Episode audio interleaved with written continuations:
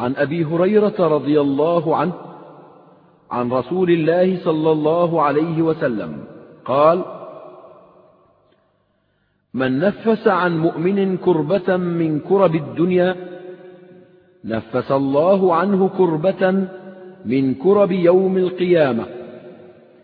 ومن يسر على معسر يسر الله عليه في الدنيا والآخرة. ومن ستر مسلما ستره الله في الدنيا والآخرة.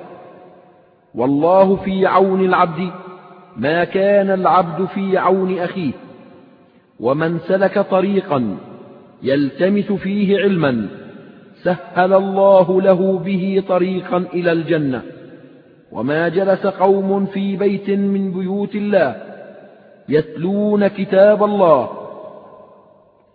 ويتدارسونه بينهم إلا نزلت عليهم السكينة وغشيتهم الرحمة وحفتهم الملائكة وذكرهم الله في من عنده ومن بطأ به عمله لم يسرع به نسبه رواه مسلم. هذا الحديث خرجه مسلم من رواية الأعمش عن أبي صالح عن أبي هريرة واعترض عليه غير واحد من الحفاظ في تخريجه منهم أبو الفضل الهروي والدار قطني. فإن أصباط بن محمد رواه عن الأعمش قال حدثت عن أبي صالح فتبين أن الأعمش لم يسمعه من أبي صالح ولم يذكر من حدثه به عنه. ورجح الترمذي وغيره هذه الرواية وزاد بعض أصحاب الأعمش في متن الحديث ومن أقال مسلما أقال الله عثرته يوم القيامة. وخرجا في الصحيحين من حديث ابن عمر عن النبي صلى الله عليه وسلم قال المسلم أخو المسلم لا يظلمه ولا يسلمه ومن كان في حاجة أخيه كان الله في حاجته ومن فرج عن مسلم فرج الله عنه كربة من كرب يوم القيامة. ومن ستر مسلما ستره الله يوم القيامة. وخرج الطبراني من حديث كعب بن عجرة عن النبي صلى الله عليه وسلم قال من نفس عن مؤمن كربة من كربه نفس الله عنه كربة من كرب يوم القيامة. ومن ستر على مؤمن عورته ستر الله عورته. ومن فرج عن مؤمن كربة فرج الله عنه كربته. وخرج الإمام أحمد من حديث مسلمة بن مخلد عن النبي صلى الله عليه وسلم قال من ستر مسلما في الدنيا ستره الله في الدنيا والآخرة. ومن نجى مكروبا فك الله عنه كربة من كرب يوم القيامة. ومن كان في حاجة أخيه كان الله في حاجته. فقوله صلى الله عليه وسلم من نفس عن مؤمن كربة من كرب الدنيا نفس الله عنه كربة من كرب يوم القيامة. هذا يرجع إلى أن الجزاء من جنس العمل. وقد تكاثرت النصوص بهذا المعنى. كقوله صلى الله عليه وسلم إنما يرحم الله من عباده الرحماء. وقوله إن الله يعذب الذين يعذبون الناس في الدنيا. والكربة هي الشدة العظيمة التي توقع صاحبها في الكرب. وتنفيسها أن يخفف عنه منها مأخوذ من تنفيس الخناق كأنه يرخى له الخناق حتى يأخذ نفسا. والتفريج أعظم من ذلك وهو أن يزيل عنه الكربة فتنفرج عنه كربته ويزول همه وغمه. فجزاء التنفيس التنفيس وجزاء التفريج التفريج. كما في حديث ابن عمر وقد جمع بينهما في حديث كعب بن عجرة. وخرج الترمذي من حديث أبي سعيد الخدري مرفوعا. أيما مؤمن أطعم مؤمنا على جوع أطعمه الله يوم القيامة من ثمار الجنة. وأيما مؤمن سقى مؤمنا على ظمأ سقاه الله يوم القيامة من الرحيق المختوم. وأيما مؤمن كسى مؤمنا على عري كساه الله من خضر الجنة. وخرجه الإمام أحمد بالشك في رفعه وقيل إن الصحيح وقفه.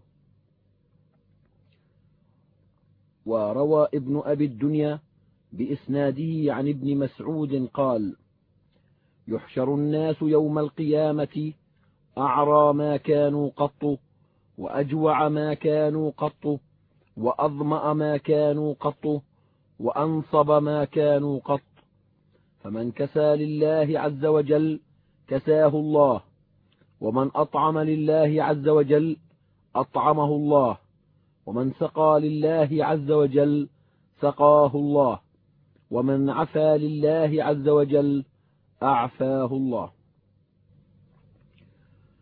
وخرج البيهقي من حديث أنس مرفوعا أن رجلا من أهل الجنة يشرف يوم القيامة على أهل النار فيناديه رجل من أهل النار يا فلان هل تعرفني؟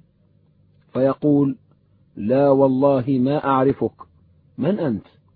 فيقول أنا الذي مررت بي في دار الدنيا فاستسقيتني شربة من ماء. فسقيتك. قال قد عرفت. قال فاشفع لي بها عند ربك. قال فيسأل الله عز وجل ويقول شفعني فيه فيأمر به فيخرجه من النار. وقوله كربة من كرب يوم القيامة ولم يقل من كرب الدنيا والآخرة كما قال في التيسير والستر وقد قيل في مناسبة ذلك إن الكرب هي الشدائد العظيمة وليس كل أحد يحصل له ذلك في الدنيا بخلاف الإعسار والعورات المحتاجة إلى الستر فإن أحدا لا يكاد يخلو في الدنيا من ذلك ولو بتعسر بعض الحاجات المهمة وقيل لأن كرب الدنيا بالنسبة إلى كرب الآخرة كلا شيء فادخر الله جزاء تنفيس الكرب عنده لينفس به كرب الآخرة ويدل على ذلك قول النبي صلى الله عليه وسلم يجمع الله الأولين والآخرين في صعيد واحد فيسمعهم الداعي وينفذهم البصر وتدنو الشمس منهم. فيبلغ الناس من الغم والكرب ما لا يطيقون ولا يحتملون. فيقول الناس بعضهم لبعض ألا ترون ما قد بلغكم؟ ألا تنظرون من يشفع لكم إلى ربكم؟ وذكر حديث الشفاعة خرجاه بمعناه من حديث أبي هريرة. وخرجا من حديث عائشة عن النبي صلى الله عليه وسلم. قال تحشرون حفاة عراة غرلا. قالت فقلت يا رسول الله الرجال والنساء ينظر بعضهم إلى بعض؟ قال الأمر أشد من أن يهمهم ذلك. وخرجا من حديث ابن عمر عن النبي صلى الله عليه وسلم في قوله يوم يقوم الناس لرب العالمين. قال يقوم أحدهم في الرشح إلى أنصاف أذنيه. وخرجا من حديث أبي هريرة عن النبي صلى الله عليه وسلم. قال يعرق الناس يوم القيامة حتى يذهب عرقهم في الأرض سبعين ذراعا ويلجمهم حتى يبلغ آذانهم. ولفظه للبخاري. ولفظ مسلم إن العرق ليذهب في الأرض سبعين باعا وإنه ليبلغ إلى أفواه الناس أو إلى آذانهم.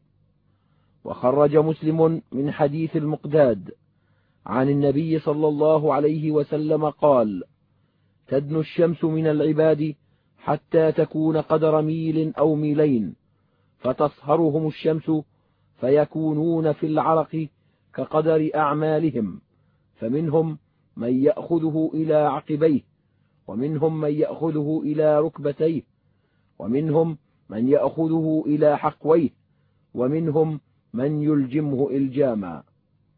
وقال ابن مسعود الأرض كلها يوم القيامة نار والجنة من ورائها ترى أكوابها وكواعبها فيعرق الرجل حتى يرشح عرقه في الأرض قدر قامة ثم يرتفع حتى يبلغ أنفه وما مسه الحساب. قال فمما ذاك يا أبا عبد الرحمن؟ قال مما يرى الناس يصنع بهم. وقال أبو موسى الشمس فوق رؤوس الناس يوم القيامة وأعمالهم تظلهم أو تضحيهم. وفي المسند من حديث عقبة بن عامر مرفوعا كل امرئ في ظل صدقته حتى يفصل بين الناس. قوله صلى الله عليه وسلم ومن يسر على معسر يسر الله عليه في الدنيا والآخرة. هذا أيضا يدل على أن الإعسار قد يحصل في الآخرة. وقد وصف الله يوم القيامة بأنه يوم عسير وأنه على الكافرين غير يسير فدل على أنه يسير على غيرهم. وقال وكان يوما على الكافرين عسيرا. والتيسير على المعسر في الدنيا من جهة المال يكون بأحد أمرين إما بإنظاره إلى الميسرة وذلك واجب كما قال تعالى وإن كان ذو عسرة فنظرة إلى ميسرة. وتارة بالوضع عنه إن كان غريما وإلا فبإعطائه ما يزول به إعساره وكلاهما له فضل عظيم. وفي الصحيحين عن أبي هريرة عن النبي صلى الله عليه وسلم قال كان ناجر يداين الناس فإذا رأى معسرا قال لصبيانه تجاوزوا عنه لعل الله أن يتجاوز عنا فتجاوز الله عنه. وفيهما عن حذيفة وأبي مسعود الأنصاري سمعا النبي صلى الله عليه وسلم يقول مات رجل فقيل له فقال كنت أبايع الناس فأتجاوز عن الموسر وأخفف عن المعسر. وفي رواية قال كنت أنظر المعسر وأتجوز في السكة أو قال في النقد فغفر له. وخرجه مسلم من حديث أبي مسعود عن النبي صلى الله عليه وسلم. وفي حديثه فقال الله نحن أحق بذلك منه تجاوزوا عنه. وخرج أيضا من حديث أبي قتادة عن النبي صلى الله عليه وسلم قال من سره أن ينجيه الله من كرب يوم القيامة فلينفس عن معسر أو يضع عنه. وخرج أيضا من حديث أبي اليسر عن النبي صلى الله عليه وسلم قال من أنظر معسرا أو وضع عنه أظله الله في ظله يوم لا ظل إلا ظله. وفي المسند عن ابن عمر عن النبي صلى الله عليه وسلم قال من أراد أن تستجاب دعوته وتكشف كربته فليفرج عن معسر. وقوله صلى الله عليه وسلم ومن ستر مسلما ستره الله في الدنيا والآخرة. هذا مما تكاثرت النصوص بمعناه. وخرج ابن ماجه من حديث ابن عباس عن النبي صلى الله عليه وسلم قال من ستر عورة أخيه المسلم ستر الله عورته يوم القيامة. ومن كشف عورة أخيه المسلم كشف الله عورته حتى يفضحه بها في بيته. وخرج الإمام أحمد من حديث عقبة بن عامر سمع النبي صلى الله عليه وسلم يقول من ستر مؤمنا في الدنيا على عورة ستره الله عز وجل يوم القيامة. وقد روي عن بعض السلف أنه قال أدركت قوما لم يكن لهم عيوب فذكروا عيوب الناس فذكر الناس لهم عيوبا وأدركت أقواما كانت لهم عيوب فكفوا عن عيوب الناس فنسيت عيوبهم أو كما قال. وشاهد هذا حديث أبي برزة عن النبي صلى الله عليه وسلم أنه قال يا معشر من آمن بلسانه ولم يدخل الإيمان في قلبه لا تغتابوا المسلمين ولا تتبعوا عوراتهم فإنه من اتبع عوراتهم تتبع الله عورته ومن تتبع الله عورته يفضحه في بيته. خرجه الإمام أحمد وأبو داود وخرج الترمذي معناه من حديث ابن عمر. واعلم أن الناس على ضربين أحدهما من كان مستورا لا يعرف بشيء من المعاصي فإذا وقعت منه هفوة أو زلة فإنه لا يجوز كشفها ولا هتكها ولا التحدث بها لأن ذلك غيبة محرمة وهذا هو الذي وردت فيه النصوص وفي ذلك قد قال الله تعالى إن الذين يحبون أن تشيع الفاحشة في الذين آمنوا لهم عذاب أليم في الدنيا والآخرة. والمراد إشاعة الفاحشة على المؤمن المستتر فيما وقع منه أو اتهم به وهو بريء منه كما في قصة الإفك. قال بعض الوزراء الصالحين لبعض من يأمر بالمعروف اجتهد أن تستر العصاة. فإن ظهور معاصيهم عيب في أهل الإسلام. وأولى الأمور ستر العيوب. ومثل هذا لو جاء تائبا نادما. وأقر بحد ولم يفسره. لم يستفسر. بل يؤمر بأن يرجع ويستر نفسه. كما أمر النبي صلى الله عليه وسلم ماعزا والغامدية. وكما لم يستفسر الذي قال أصبت حدا فأقمه علي. ومثل هذا لو أخذ بجريمته ولم يبلغ الإمام فإنه يشفع له حتى لا يبلغ الإمام. وفي مثله جاء الحديث عن النبي صلى الله عليه وسلم أقيلوا ذوي الهيئات عثراتهم. خرجه أبو داود والنسائي من حديث عائشة. والثاني من كان مشتهرا بالمعاصي معلنا بها لا يبالي بما ارتكب منها ولا بما قيل له فهذا هو الفاجر المعلن وليس له غيبة كما نص على ذلك الحسن البصري وغيره. ومثل هذا لا بأس بالبحث عن أمره لتقام عليه الحدود. صرح بذلك بعض أصحابنا واستدل بقول النبي صلى الله عليه وسلم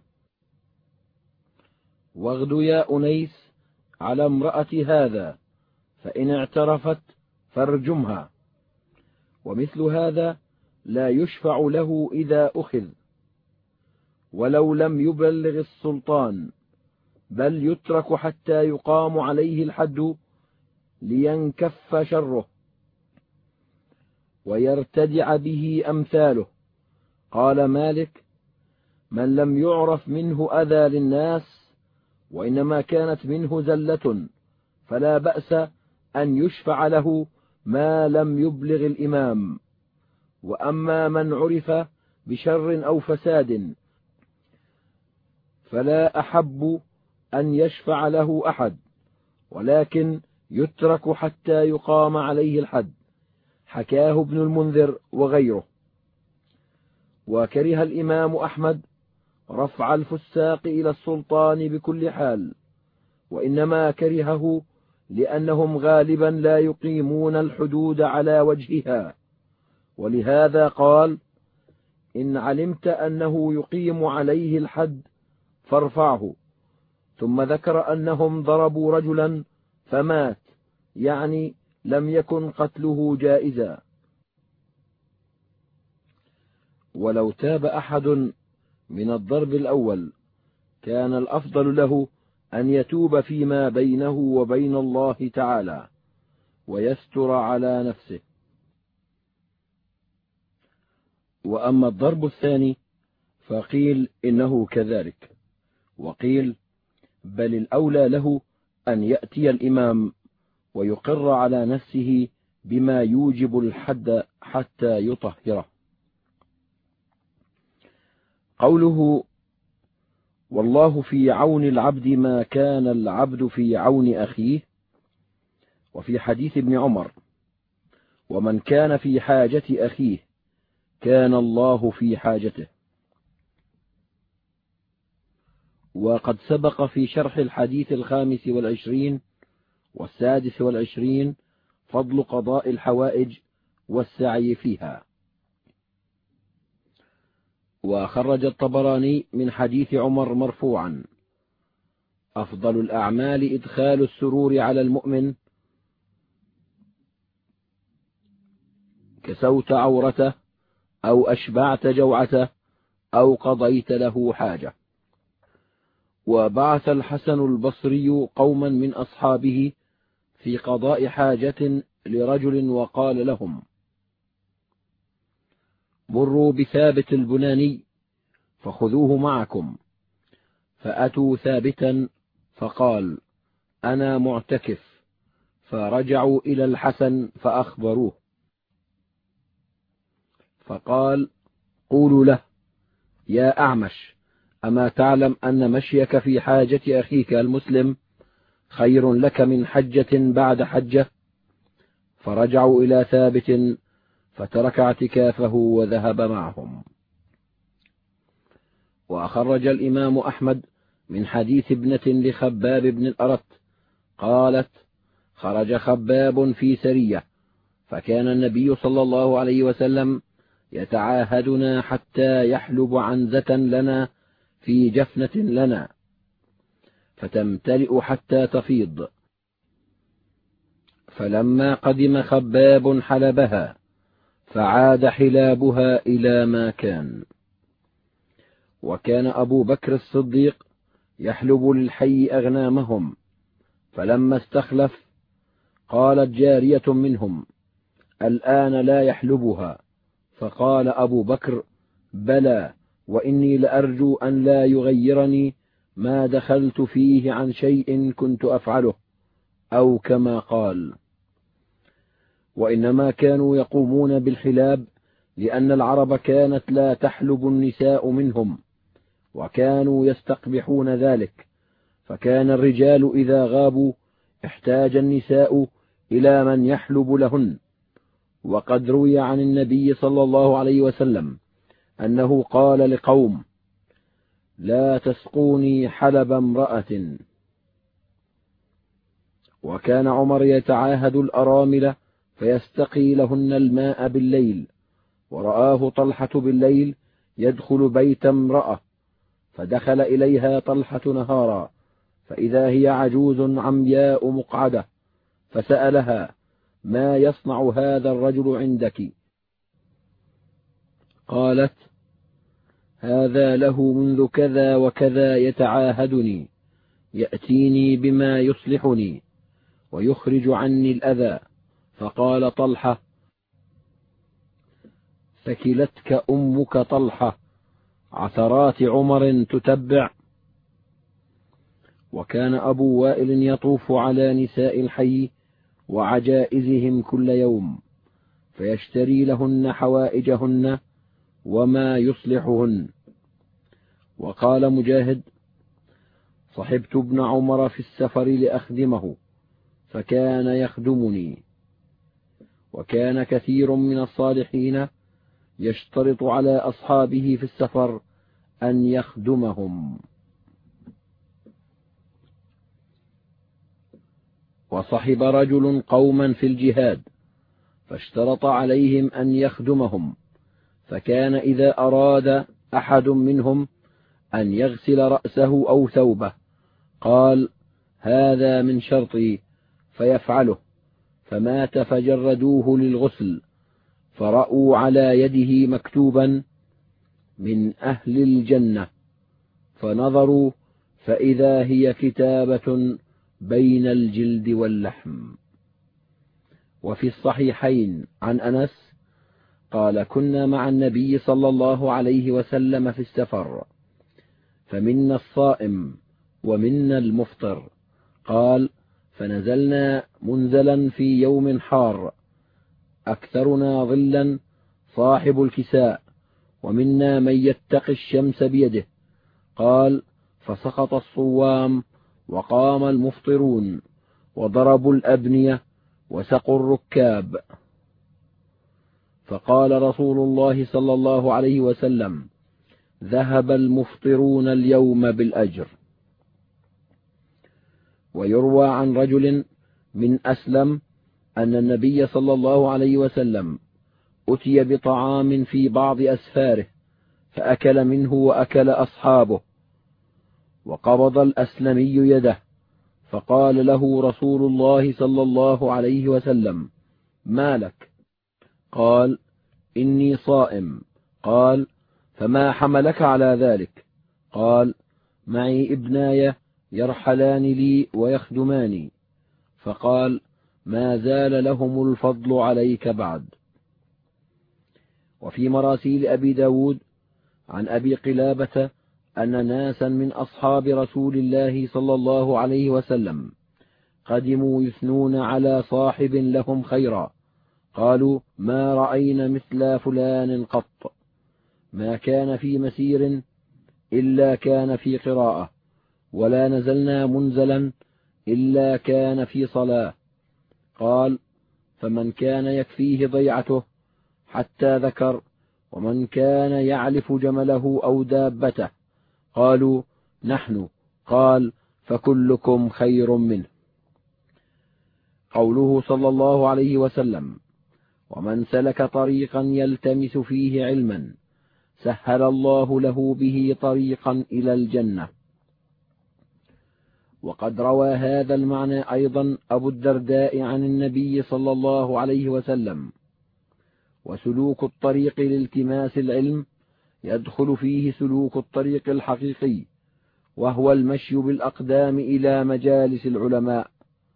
ويدخل فيه سلوك الطرق المعنوية المؤدية إلى حصول العلم مثل حفظه ودراسته ومذاكرته ومطالعته وكتابته والتفهم له ونحو ذلك من الطرق المعنوية التي يتوصل بها إلى العلم. وقوله سهل الله له به طريقا إلى الجنة. قد يراد بذلك أن الله يسهل له العلم الذي طلبه. وسلك طريقه وييسره عليه فإن العلم طريق موصل إلى الجنة وهذا كقوله تعالى ولقد يسرنا القرآن للذكر فهل من مدكر؟ قال بعض السلف هل من طالب علم فيعان عليه؟ وقد يراد أيضا أن الله ييسر لطالب العلم إذا قصد بطلبه وجه الله الانتفاع به والعمل بمقتضاه فيكون سببا لهدايته ولدخول الجنة بذلك. وقد ييسر الله لطالب العلم علوما أخرى ينتفع بها وتكون موصلة له إلى الجنة كما قيل من عمل بما علم أورثه الله علم ما لم يعلم وكما قيل ثواب الحسنة الحسنة بعدها وقد دل على ذلك قوله تعالى ويزيد الله الذين اهتدوا هدى وقوله والذين اهتدوا زادهم هدى وآتاهم تقواهم. وقد يدخل في ذلك أيضا تسهيل طريق الجنة الحسي يوم القيامة وهو الصراط وما قبله وما بعده من الأهوال فييسر ذلك على طالب العلم للانتفاع به. فإن العلم يدل على الله من أقرب الطرق إليه فمن سلك طريقه ولم يعرج عنه وصل إلى الله وإلى الجنة من أقرب الطرق وأسهلها فسهلت عليه الطرق الموصلة إلى الجنة كلها في الدنيا والآخرة. فلا طريق إلى معرفة الله وإلى الوصول إلى رضوانه والفوز بقربه ومجاورته في الآخرة إلا بالعلم النافع الذي بعث الله به رسله وأنزل به كتبه فهو الدليل عليه وبه يهتدى في ظلمات الجهل والشبه والشكوك ولهذا سمى الله كتابه نورا لأنه يهتدى به في الظلمات. قال الله تعالى قد جاءكم من الله نور وكتاب مبين يهدي به الله من اتبع رضوانه سبل السلام ويخرجهم من الظلمات إلى النور. بإذنه ويهديهم إلى صراط مستقيم. ومثل النبي صلى الله عليه وسلم حملة العلم الذي جاء به بالنجوم التي يهتدى بها في الظلمات. ففي المسند عن أنس عن النبي صلى الله عليه وسلم قال إن مثل العلماء في الأرض كمثل النجوم في السماء.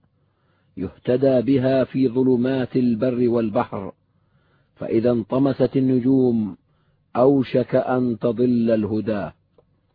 وما دام العلم باقيا في الأرض فالناس في هدى وبقاء العلم بقاء حملته. فإذا ذهب حملته ومن يقوم به وقع الناس في الضلال. كما في الصحيحين عن عبد الله بن عمرو عن النبي صلى الله عليه وسلم قال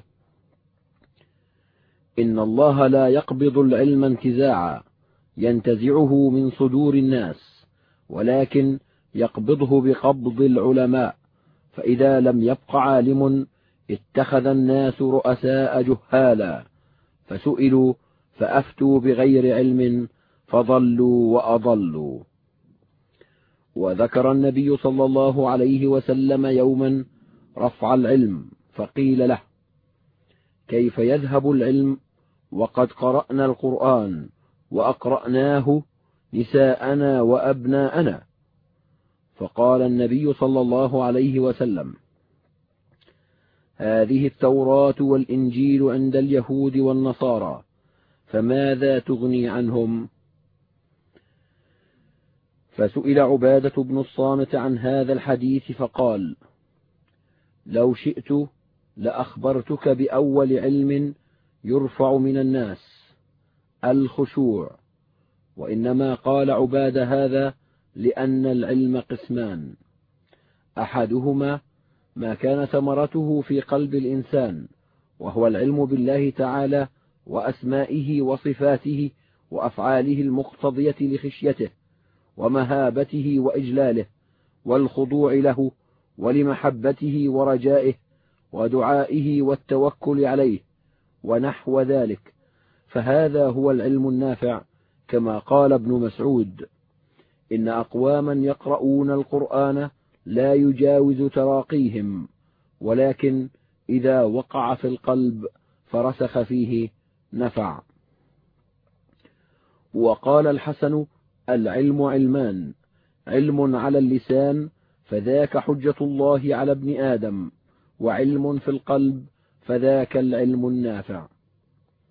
والقسم الثاني العلم الذي على اللسان وهو حجة الله كما في الحديث القرآن حجة لك أو عليك فأول ما يرفع من العلم العلم النافع وهو العلم الباطن الذي يخالط القلوب ويصلحها ويبقى علم اللسان حجة فيتهاون الناس به ولا يعملون بمقتضاه. لا حملته ولا غيرهم ثم يذهب هذا العلم بذهاب حملته. فلا يبقى إلا القرآن في المصاحف وليس ثم من يعلم معانيه ولا حدوده ولا أحكامه ثم يسري به في آخر الزمان فلا يبقى في المصاحف ولا في القلوب منه شيء بالكلية. وبعد ذلك تقوم الساعة. كما قال صلى الله عليه وسلم لا تقوم الساعة إلا على شرار الناس. وقال لا تقوم الساعة وفي الأرض أحد يقول الله الله. قوله صلى الله عليه وسلم وما جلس قوم في بيت من بيوت الله يتلون كتاب الله ويتدارسونه بينهم. إلا نزلت عليهم السكينة وغشيتهم الرحمة وحفتهم الملائكة وذكرهم الله في من عنده. هذا يدل على استحباب الجلوس في المساجد لتلاوة القرآن ومدارسته وهذا إن حمل على تعلم القرآن وتعليمه فلا خلاف في استحبابه. وفي صحيح البخاري عن عثمان عن النبي صلى الله عليه وسلم. قال خيركم من تعلم القرآن وعلمه. قال أبو عبد الرحمن السلمي فذاك الذي أقعدني مقعدي هذا وكان قد علم القرآن في زمن عثمان بن عفان حتى بلغ الحجاج بن يوسف. وإن حمل على ما هو أعم من ذلك دخل فيه الاجتماع في المساجد على دراسة القرآن مطلقا. وقد كان النبي صلى الله عليه وسلم أحيانا يأمر من يقرأ القرآن يستمع قراءته كما أمر ابن مسعود أن يقرأ عليه وقال إني أحب أن أسمعه من غيري. وكان عمر يأمر من يقرأ عليه وعلى أصحابه وهم يسمعون.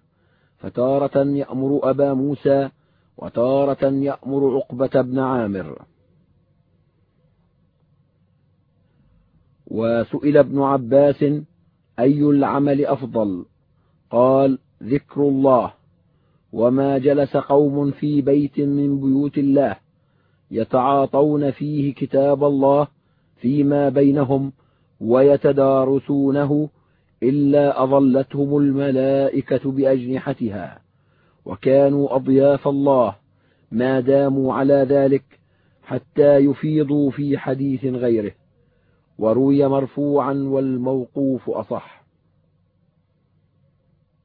وروى يزيد الرقاشي عن أنس قال كانوا إذا صلوا الغداة قعدوا حلقا حلقا يقرؤون القرآن ويتعلمون الفرائض والسنن ويذكرون الله عز وجل. وروى عطية عن أبي سعيد الخدري عن النبي صلى الله عليه وسلم قال ما من قوم صلوا صلاة الغداء ثم قعدوا في مصلاهم يتعاطون كتاب الله ويتدارسونه إلا وكل الله بهم ملائكة يستغفرون لهم حتى يخوضوا في حديث غيره. وهذا يدل على استحباب الاجتماع بعد صلاة الغداة لمدارسة القرآن ولكن عطية فيه ضعف. وقد روى حرب الكرماني بإسناده عن الأوزاعي أنه سئل عن الدراسة بعد صلاة الصبح فقال أخبرني حسان بن عطية أن أول من أحدثها في مسجد دمشق هشام بن إسماعيل المخزومي في خلافة عبد الملك بن مروان فأخذ الناس بذلك. وبإسناده عن سعيد بن عبد العزيز وإبراهيم بن سليمان أنهما كانا يدرسان القرآن بعد صلاة الصبح ببيروت والأوزاعي في المسجد لا يغير عليهم. وذكر حرب أنه رأى أهل دمشق وأهل حمص وأهل مكة وأهل البصرة يجتمعون على القراءة بعد صلاة الصبح. لكن أهل الشام يقرؤون القرآن كلهم جملة من سورة واحدة بأصوات عالية. وأهل مكة وأهل البصرة يجتمعون فيقرأ أحدهم عشر آيات والناس ينصتون. ثم يقرأ آخر عشرا حتى يفرغوا قال حرب وكل ذلك حسن جميل. وقد أنكر ذلك مالك على أهل الشام. قال زيد بن عبيد الدمشقي قال لي مالك بن أنس بلغني أنكم تجلسون حلقا تقرؤون فأخبرته بما كان يفعل أصحابنا. فقال مالك عندنا كان المهاجرون والأنصار ما نعرف هذا. قال فقلت هذا طريف. قال وطريف رجل يقرأ ويجتمع الناس حوله فقال هذا عن غير رأينا. قال أبو مصعب وإسحاق بن محمد الفروي سمعنا مالك بن أنس يقول الإجتماع بكرة بعد صلاة الفجر لقراءة القرآن بدعة. ما كان أصحاب رسول الله صلى الله عليه وسلم ولا العلماء بعدهم على هذا. كانوا إذا صلوا يخلو كل بنفسه ويقرأ ويذكر الله عز وجل ثم ينصرفون من غير أن يكلم بعضهم بعضا اشتغالا بذكر الله فهذه كلها محدثة. وقال ابن وهب سمعت مالكا يقول لم تكن القراءة في المسجد من أمر الناس القديم وأول من أحدث هذا في المسجد الحجاج بن يوسف. قال مالك وأنا أكره ذلك الذي يقرأ في المسجد في المصحف. وقد روى هذا كله أبو بكر النيسابوري في كتاب مناقب مالك رحمه الله. واستدل الأكثرون على استحباب الاجتماع لمدارسة القرآن في الجملة بالأحاديث الدالة على استحباب الاجتماع للذكر والقرآن أفضل أنواع الذكر.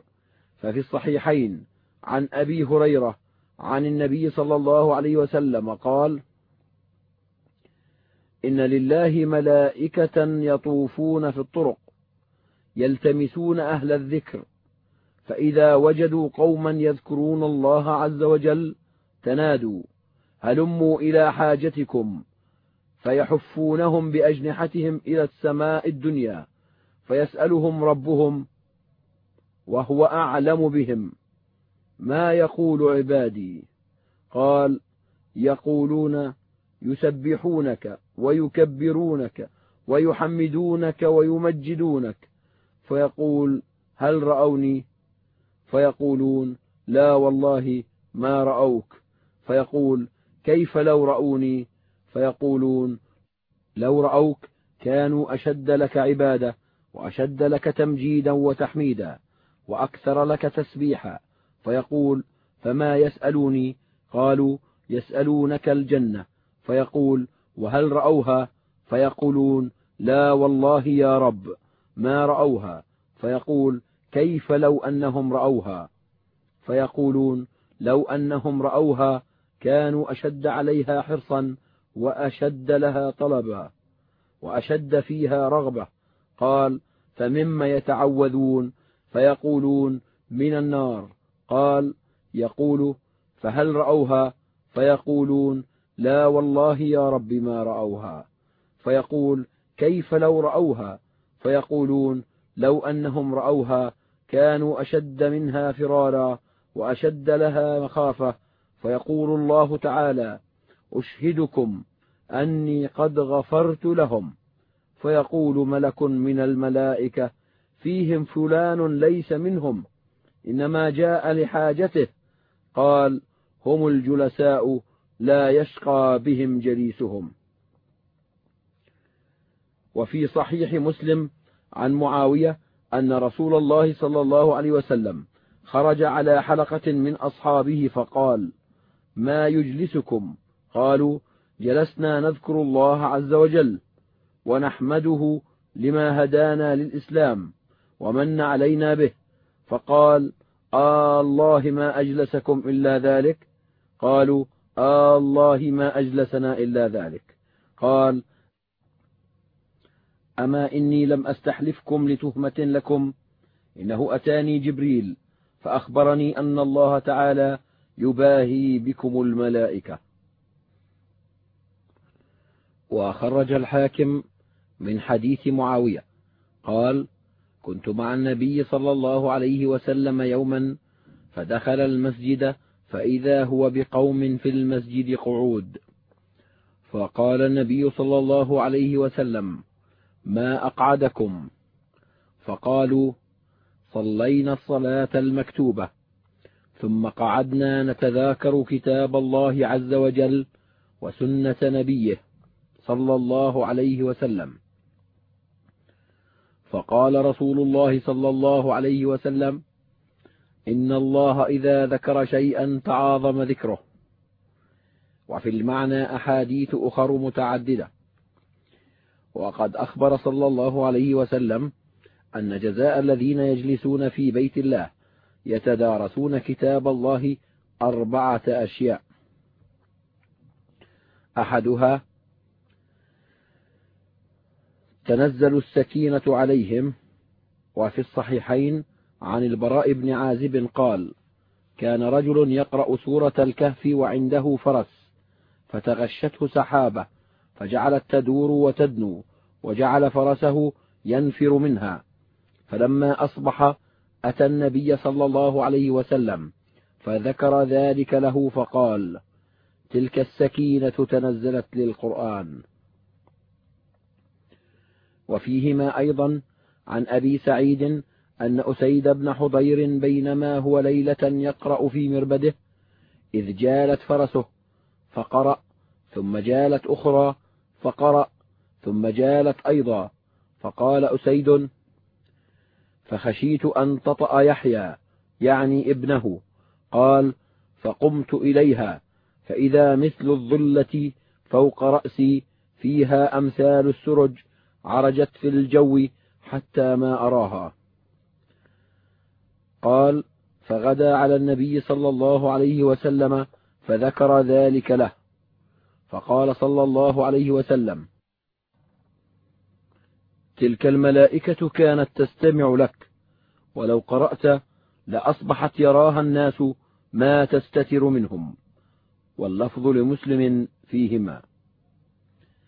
وروى ابن المبارك عن يحيى بن أيوب عن عبيد الله بن زحر عن سعد بن مسعود أن رسول الله صلى الله عليه وسلم كان في مجلس فرفع بصره إلى السماء ثم طأطأ بصره ثم رفعه فسئل رسول الله صلى الله عليه وسلم عن ذلك فقال إن هؤلاء القوم كانوا يذكرون الله تعالى يعني أهل مجلس أمامه فنزلت عليهم السكينة تحملها الملائكة كالقبة فلما دنت منهم تكلم رجل منهم بباطل فرفعت عنهم وهذا مرسل. والثاني غشيان الرحمة. قال الله تعالى إن رحمة الله قريب من المحسنين. وخرج الحاكم من حديث سلمان أنه كان في عصابة يذكرون الله تعالى فمر بهم رسول الله صلى الله عليه وسلم فقال ما كنتم تقولون؟ فإني رأيت الرحمة تنزل عليكم فأردت أن أشارككم فيها. وخرج البزار من حديث أنس عن النبي صلى الله عليه وسلم قال إن لله سيارة من الملائكة يطلبون حلق الذكر فإذا أتوا عليهم حفوا بهم ثم بعثوا رائدهم إلى السماء إلى رب العزة تبارك وتعالى فيقولون ربنا أتينا على عباد من عبادك يعظمون آلاءك ويتلون كتابك ويصلون على نبيك ويسألونك لآخرتهم ودنياهم. فيقول تبارك وتعالى غشوهم برحمتي. فيقولون ربنا إن فيهم فلانا الخطاء. إنما اعتنقهم اعتناقا. فيقول تعالى غشوهم برحمتي. فهم الجلساء لا يشقى بهم جليسهم. والثالث أن الملائكة تحف بهم وهذا مذكور في هذه الأحاديث التي ذكرناها وفي حديث أبي هريرة المتقدم. فيحفونهم بأجنحتهم إلى السماء الدنيا. وفي رواية الإمام أحمد على بعضهم على بعض حتى يبلغ العرش. وقال خالد بن معدان يرفع الحديث إن لله ملائكة في الهواء يسيحون بين السماء والأرض يلتمسون الذكر فإذا سمعوا قوما يذكرون الله تعالى قالوا رويدا زادكم الله فينشرون أجنحتهم حولهم حتى يصعد كلامهم إلى العرش خرجه الخلال في كتاب السنة الرابع أن الله يذكرهم في من عنده. وفي الصحيحين عن أبي هريرة عن النبي صلى الله عليه وسلم قال يقول الله عز وجل أنا عند ظن عبدي بي وأنا معه حين يذكرني فإن ذكرني في نفسه ذكرته في نفسي وإن ذكرني في ملأ ذكرته في ملأ خير منهم. وهذه الخصال الأربع لكل مجتمعين على ذكر الله تعالى كما في صحيح مسلم عن أبي هريرة وأبي سعيد كلاهما عن النبي صلى الله عليه وسلم قال إن لأهل ذكر الله تعالى أربعا تنزل عليهم السكينة وتغشاهم الرحمة وتحف بهم الملائكة ويذكرهم الرب في من عنده. وقد قال الله تعالى فاذكروني أذكركم. وذكر الله لعبده هو ثناؤه عليه في الملأ الأعلى بين ملائكته ومباهاتهم به وتنويهه بذكره. قال الربيع بن أنس إن الله ذاكر من ذكره وزائد من شكره ومعذب من كفره وقال عز وجل يا أيها الذين آمنوا اذكروا الله ذكرا كثيرا وسبحوه بكرة وأصيلا. هو الذي يصلي عليكم وملائكته ليخرجكم من الظلمات إلى النور. وصلاة الله على عبده هو ثناؤه عليه بين ملائكته وتنويهه بذكره. كذا قال أبو العالية ذكره البخاري في صحيحه. وقال رجل لأبي أمامة رأيت في المنام كأن الملائكة تصلي عليك كلما دخلت وكلما خرجت وكلما قمت وكلما جلست. فقال أبو أمامة وأنتم لو شئتم صلت عليكم الملائكة ثم قرأ يا أيها الذين آمنوا اذكروا الله ذكرا كثيرا وسبحوه بكرة وأصيلا هو الذي يصلي عليكم وملائكته. خرجه الحاكم. قوله صلى الله عليه وسلم ومن بطأ به عمله لم يسرع به نسبه. معناه أن العمل هو الذي يبلغ بالعبد درجات الآخرة كما قال تعالى ولكل درجات مما عملوا. فمن أبطأ به عمله أن يبلغ به المنازل العالية عند الله تعالى لم يسرع به نسبه فيبلغه تلك الدرجات. فإن الله تعالى رتب الجزاء على الأعمال لا على الأنساب كما قال تعالى فإذا نفخ في الصور فلا أنساب بينهم يومئذ ولا يتساءلون. وقد أمر الله تعالى بالمسارعة إلى مغفرته ورحمته بالأعمال.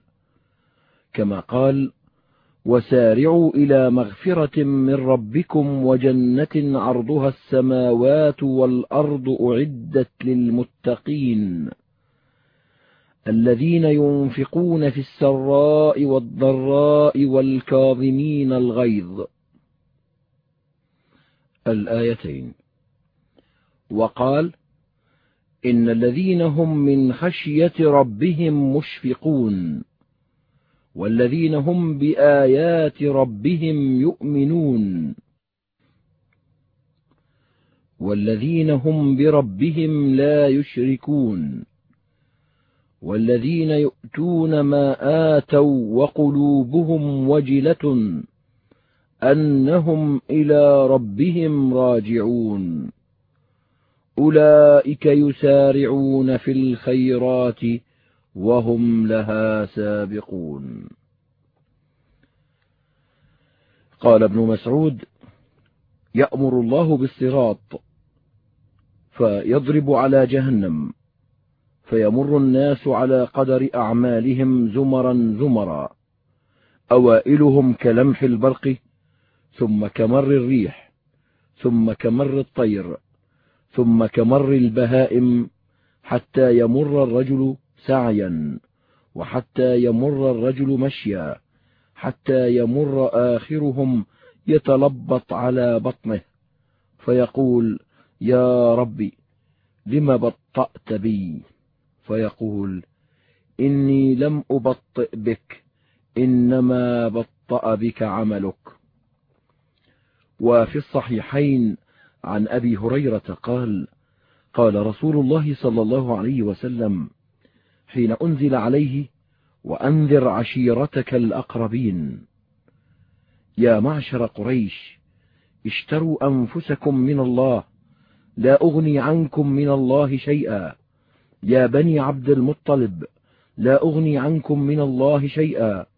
يا عباس بن عبد المطلب لا أغني عنك من الله شيئا. يا صفية عمة رسول الله لا أغني عنك من الله شيئا. يا فاطمة بنت محمد سليني ما شئت لا أغني عنك من الله شيئا. وفي رواية خارج الصحيحين إن أوليائي منكم المتقون. لا يأتي الناس بالأعمال وتأتوني بالدنيا تحملونها على رقابكم فتقولون يا محمد فأقول قد بلغت. وخرج ابن أبي الدنيا من حديث أبي هريرة عن النبي صلى الله عليه وسلم قال إن أوليائي المتقون يوم القيامة وإن كان نسب أقرب من نسب يأتي الناس بالأعمال وتأتون بالدنيا تحملونها على رقابكم تقولون يا محمد يا محمد. فأقول هكذا وهكذا وأعرض في كلا عطفيه. وأخرج البزار من حديث رفاعة بن رافع أن النبي صلى الله عليه وسلم قال لعمر اجمع لي قومك يعني قريشا فجمعهم فقال إن أوليائي منكم المتقون فإن كنتم أولئك فذاك وإلا فانظروا لا يأتي الناس بالأعمال يوم القيامة وتأتون بالأثقال فيعرض عنكم وخرجه الحاكم مختصرا وصححه. وفي المسند عن معاذ بن جبل أن النبي صلى الله عليه وسلم لما بعثه إلى اليمن خرج معه يصيه ثم التفت فأقبل بوجهه إلى المدينة فقال إن أولى الناس بي المتقون من كانوا وحيث كانوا. وخرجه الطبراني وزاد فيه إن أهل بيتي هؤلاء يرون أنهم أولى الناس بي وليس كذلك. إن أوليائي منكم المتقون من كانوا وحيث كانوا. ويشهد لهذا كله ما في الصحيحين عن عمرو بن العاص أنه سمع النبي صلى الله عليه وسلم يقول إن آل أبي فلان ليسوا لي بأولياء وإنما وليي الله وصالح المؤمنين. يشير إلى أن ولايته لا تنال بالنسب وإن قرب وإنما تنال بالإيمان والعمل الصالح. فمن كان أكمل إيمانا وعملا فهو أعظم ولاية له سواء أكان له منه نسب قريب أو لم يكن. وفي هذا المعنى يقول بعضهم لعمرك ما الإنسان إلا بدينه فلا تترك التقوى اتكالا على النسب. لقد رفع الإسلام سلمان فارس وقد وضع الشرك الشقي أبا لهب.